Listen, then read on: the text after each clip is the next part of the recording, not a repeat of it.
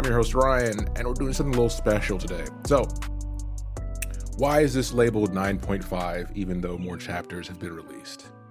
Uh, it's because I'm late. I forgot. I made a promise early on um, that at some point we would bring on a special guest in between to get their thoughts as we continue. So we're starting that. So there'll be a couple of these, probably three or four, where we'll have a 0.5 episode. So if you are listening to this now, starting from the beginning, you would listen to this after you finish the chapter nine episode. That makes sense. If you're past that point, and this is just for fun, this is extra stuff. You don't need this because nothing of value will be added. so if you skip this, you know, whatever. and if you're here, I'll see you in the next chapters. But without further ado, I want to introduce my guest for today. You know him, Mr. Steal Your Waifu. None of them are safe. Hetch. Oh man, yeah! What a disappointment for the listeners. It's just me. it's just you. Who could have guessed? Who'd have thunk it? Could you imagine someone try to like guess something random and just got it wrong? You're like, it! This is this is a real reason why we don't like live stream anything because then it's like the chat would just be like, "Is it Necrit? Is it a jackal? It's a jackal. Jackal. Jackal? Jackal. Jackal. If it wasn't a jackal the first time, why the hell would it be the next?" so I brought Hetch on because obviously we've been going through the book club stuff, and I wanted to get his thoughts. He's been listening along, and I want to get his thoughts at these junctures because you know when we do our story episodes, we always talk about story best told in three parts, and would you looky here? Uh, this story is written in three parts, which works perfectly. So every part will bring him in, give his thoughts, ask him some questions that he's not ready for, and we'll go from there. It'll be a short one, be like ten yeah. minutes. Uh, the so. fact that this is written in three parts too just really shows that we we do not get enough credit. Yeah. Um, I feel like I feel like you know something casual should be written on the book cover somewhere. You know, just, that's just me. That's just me.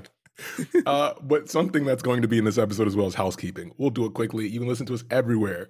Contact us at podcastcor at gmail.com. Visit us at podcast core.com for all of our info. Remember, that's C O R. Follow us on any platform that you prefer, and then leave a like and a comment on that platform. We appreciate it, but the easiest way is word of mouth. Uh, so tell a friend to talk to a friend in book club. Hey. Yay. All right. So, what'd you think? I'm just joking. How prepared were you for mommy military Kalista? you already know the answer. It was not nearly prepared enough. Great, right? I've already commissioned fan art I, that I will hang proudly on my wall. Um, I mean, like you, you actually made the comment. I think like in the first, like the the first episode. Uh, yeah. So like zero through three. Uh, like I think you made the comment that it's like this makes you like Kalista better. Yeah. Um, which is just entirely true because like she is like the the part that brings it all down to earth right yeah. like she's that character and you you know we we already did our lore episode with kalista so we know how the spirit kalista came to be mm-hmm. um so it is super refreshing how much detail we're getting of what she was like before the kalista we know yeah. because it really like it hammers in it hammers home just like that visceral like desire for vengeance right? Yeah. because kalista's kalista's great. She's, she's a, amazing. she's just a good human being and she doesn't deserve to be the spirit of wrath that she's become and i'd be pissed too. Yeah um, that's actually a great point you bring up is you know we know them as the vengeful spirits post ruination and to see the humanity of them makes you feel even more for their ultimate uh end. Well end quote unquote right? Right. And yeah i was surprised then and it's even reinforced to this point where we are in the book now um, of kalista's character because she is flawed she is a trust fund kid but you can see the change in her her, her natural change in questioning the environment around her, but also as she continues her adventure, because she's also young. Um, right. watching the environment around her reinforce her suspicions about her heritage. Yeah, Right. I like, I, I, and I like that you reinforce that she's young at this point because, like, it, um, like it, it was only like brought up once as far as like listening along, uh, but the fact that you know she is so young and that as far as like the family lineage, Viego is like is her senior, like, but not just in position but also in age and then like but she's still the big sister to Yeah. little bro as far as like the relationship dynamic um so it's like it it makes sense that you, she oh wait, wait, sorry, swap, right? Because he's younger, but he's her uncle. Oh oh it, it is Yeah, yeah. swapped okay okay Yeah, so i he's thought younger than her. okay because i thought she they technically raised him, but he's her uncle because of sex. oh okay okay because i thought i thought that like she was younger than him no, no, no, Um, dude. I mix okay. it up all the time too because it is something that they don't touch on much. yeah okay Yeah, but i mean that's but still, kind of your point like- still holds. yeah because like she's still like she's too young to be Yep. raising someone one. Exactly. but also the fact that she has to be like the moral compass to the leader of this nation that she's also not really on board with everything that the nation's doing Yeah. that forces someone to grow up really fast uh so of course like that that speed that she has to grow up because of the nature of her circumstance is what makes her flawed Yeah. like it it totally makes sense it's good but um like before what's- I like yeah. deep dive on Yeah. new best best mama, um, the like the other the character I was most surprised that I was really enjoying listening about was Hecarim, Mhm. um, because like the knowing that Hecarim and uh, Kalista were actually betrothed, um, and then like seeing that dynamic where it really was like the arranged marriage royal bullcrap yeah. um like seeing that dynamic and seeing how Hecarim acted within the political turmoil uh within these first chapters was way more in depth than I was go like the Hecarim we know doesn't think, right? Like he's I would not have put like they someone with a head on their shoulders Yeah. to do this. Which of course, like you can already get the vibe that like as far as in these first chapters is like uh like uh I don't know how, how deep like we're jumping ahead, but like when we get to Ledros after his promotion, Yeah. um like like seeing Hecarim in that it's like it's like yeah you get to see like a lot of character there and he does have a head on his shoulders despite the fact that he's using it just for his own personal gain Yeah, right he's, like he's, he's like a establishment Democrat. Yeah. where you know, very moderate, not trying to shake up the order, but able to appeal to the populist side of things, so that he's likable. Um, even though Kalista, and that, that that clashes with Kalista's nature because obviously she's on the more progressive side of thinking, Mm-hmm. and that means inherently she's not falling for Hecarim like Right. the other girls, right? She's not like the other girls right who are I- swooning at his feet as, oh, he's so popular, he's a great warrior, he's a great politician. It's like, yeah, but if with him in a position of power, nothing's going to change. Yeah where, where it's gonna it's gonna be the same crap different toilet Yeah, Uh, and then on that note, like it- it's also a clash of personalities because Kalista very much wears her heart on her sleeve. Mhm. Um, and one of the things that I was not really anticipating, like to learn more about Hecarim, is how well he could kind of hide like his true intentions and emotions. I mean, obviously, as readers, we don't we don't really get to see like how well it's done because you know, one, it's a prequel, so Mhm. we know what happens, and then two, uh, we also get a bit more behind uh, what's going on. So it, it's a lot harder to fool a reader in that sense. But even then, it's like he still is putting his mask on when he needs to put it on, right? Yeah. Like he he knows how to put on a face, and I wasn't really expecting Hecarim to be like that. I was expecting Hecarim to be, you know, just uh, the the jock of the court. Yeah. Of like, yeah, no, get me my lance. We're going to war. All right, done, easy, full stop.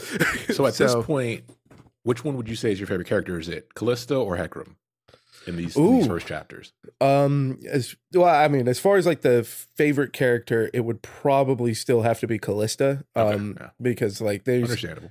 Uh i mean we just get more kalista right Yeah. because a lot of this is more from her perspective um i i could just throw the biggest curveball and be like ulrich's my favorite um because man like talking about like getting all this depth of character and figuring out what they were like before the spirits they became uh Erlok Grael. you know, Erlok Grael is a hundred percent not in that category. like, he's, Yeah.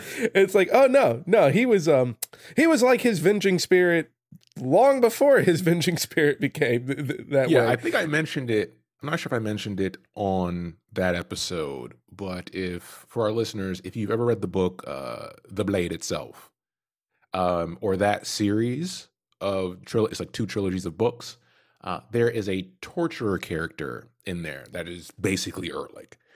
Um, yeah, Don't know if there's inspiration considering this book coming out well after that one. Um, it's by Joel Joe Abercrombie, by the way, if you want to look it up.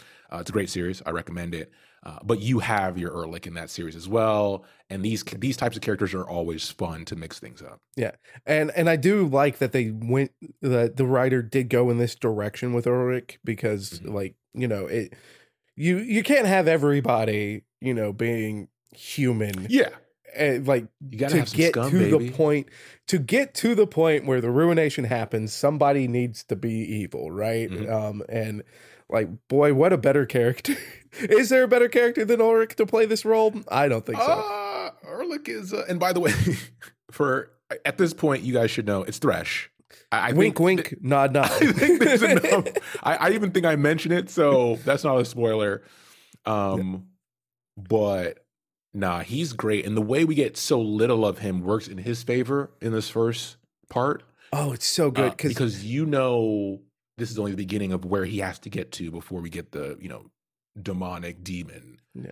like not to mention that like the like the lack of information just lets your imagination try to fill in the gaps Yeah, uh because like we have like the um like the first time you see him is in the prologue and then like the next time you brought him up it was a 15 year gap Yeah. and it's like oh and, and you mentioned that it's like you know he's locked in catacombs and you know going stir crazy which we see that in mental health patients all the time it's Mhm. like yeah sure but 15 years there a lot can happen in 15 years that's more than just i haven't seen the sun Yeah. you know like the, I mean, people in and- solitary confinement for a month show signs of degradation in real Yeah. life, right?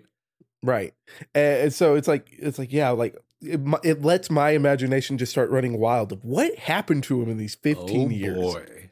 Okay, And- so favorite plot element, like what what in this first part stood out to you as far as just the way things were set up that was so well done, and that kind of crosses over with like favorite scene, favorite plot element. Uh, my favorite plot element, hands down, is Ledros as a character Mhm. and Ledros's effect on just like Kalista and the overall political scheme that Viego's building. Yeah. Um, because like uh like you know, talking about like these characters and how much I'm enjoying getting to see them from another side, Viego's not on that list. Like Viego is exactly what he was advertised as. Viego, where it, I feel it, like there's sometimes that like you mentioned like things that he says, and it's like I feel like he just grabbed that straight out of the biography for for Viego, which is totally fine because what you don't need to do more with Viego, right? He's this is the reason why all this is happening. Um, so like having Ledros being in there, like you know, getting to learn more about him. the humble sta- giant. Yeah, like instead of just being the giant that tortured me on ladder forever. um, Tortured us. We were in it together. us. we we all suffered. um, but like so like getting and like getting to see a different side of Kalista Mhm. when around Ledros. Uh because like even though I'm enjoying Kalista's character, like you can't you can't take everything that she says without that grain of salt because Yeah. she still is royalty.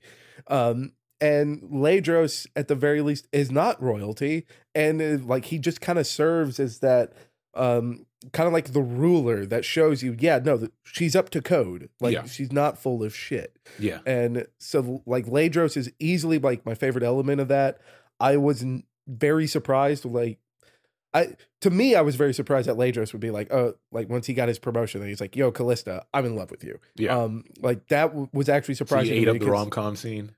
Uh, yeah, it was. You're all about it. Okay. Oh yeah, I I, Same. I actually really liked it because like it because like Kalista's uh, character was completely different in that, which kind Yep. of shows that it's like they are kindred spirits. They do really like each other. So um, it like was, I it was the, first time we got to see her come out of the military royal army mindset or not mindset but um how she carried herself because she she's always Yeah. around these you know warrior men so she tries to be hard stoic and at Yeah. that point it was like oh you're a damsel She's just- You're- Yeah, she's just a young girl. Yeah, she's she's just a young, girl. girl. and and Ledros is the only Butterflies person. Yeah, uh, Ledros was the only person that got her to act like a Mhm. young girl, right? and even so him I like that. to see because he is a he has a soft touch in general. He's a kind guy, and even in that moment, he becomes even more softer. He just goes pure teddy bear mode. Um, so to see those two enjoying each other in a moment where she's about to leave, right, and she just got married to his rival, quote unquote, um, who he has no hope, and he's aware has no hope of competing with in the current economic setup or uh, social social political setup, he has no chance. And accepting that, it's it's a good scene, man. It's a very good scene. Yeah. I think like the only weak part of that scene is again um prequel thing. Um and cuz I Mm. Like I do agree with a point that you made while listening to it. Um w- when you were recording, you made a point that like Rogue One is a great movie. Like Yeah. you can like the whole prequel effect, you can still have a good story regardless of the fact that you know how it ends. Mhm. Um but for me the rom-com element doesn't work with the prequel thing because it's like part one of the good things about a rom-com is the question of will they or won't they Yeah, and we uh we already know the answer of will they or won't Or they do we? oh ooh Uh huh. oh you dirty man Tune in for more episodes. So, Hey. we can't. We can't. As far as the story stuff, I think you've kind of. I'm happy everything is hitting for you like it did for me when I record those episodes, and we can't not talk about the author because Anthony Reynolds is a part of the main writing team for the MMO. He's going to play a big part in it, and these books we get leading up to it are also going to play a part. So, how is he doing? Do I, I mean, I I'm already really enjoying it. Um, uh, like this is kind of a spoiler to the listeners out there uh, for future episodes to come. But I got yelled at because I finished these first three episodes really fast, and then it was like, no, no, no, wait, wait, we got to do it. We got to do it in time. Um, because uh, like just even listening to these like the book club episodes is really enjoyable. Um, Thanks, I man. and I have already like kind of set aside so that I can like buy the book myself and read it. Yeah. So, um, but obviously I'm gonna wait until we're done recording since uh, I I got to play in the Yeah. shadows for right now. Yeah. Um, so I think he's doing a great job, but he's also like Anthony's really shown that he can pull out the humanity of specifically League of Legends characters. I think right, like the, um, like I can feel like I've met people that act like Kalista. I feel like I've met people who act like Hecarim in real life, and that is one of the most beautiful things that you can do with the world that people already love is be able to bring these characters to life and if he can do that with a book imagine what he can do given a much larger canvas like an MMO and dear lord i want to know every side quest that that man writes and those are the ones i'm going to make a beeline for because it, it's good like it's just good um uh, so I, I think he's doing a great job. I can't wait to listen to the next episodes and get the damn book myself and read it. Uh, so you know we got to record these fast, dude. I'm trying, all right, I'm trying. um, so to wrap this up, and by the way, I know at the beginning I said, "Hey, this will be like 10 minutes." I lied. Uh, I tend to do that from time to time, especially when it comes to timings. What you and I go over time? but we're going to wrap this up with at the beginning of every chapter or part, actually, there's a quote that kind of sum, sums up what you're getting into, but you don't know that yet because it's at the beginning of the part. So for part mm-hmm. one, I want you to tell me how true was this quote uh, because you don't know who this is. How different the world might have been had that blade found its mark. From Sentinel Artificer Jendakaya. Oh. What does that mean to you? Oh. oh, that's a heartbreaking quote. oh, I mean, how different would the world have been if Viego got hit? Yeah. oh, um, I mean, for one, we'd have the Blessed Isles yeah. instead of the Shadow Isles. I mean, just spitballing here. That's one thing. That's good enough. That's good enough. So, for y'all who hanged out, who hung out to, with us today, hanged out. God damn it, fucking South. Um, thanks for listening, and as always, uh, we'll be back soon with the next book episode. Uh, yeah. Etch, I don't have to say it for you this time. I know. I'll steal it from you this time. Take care, everybody.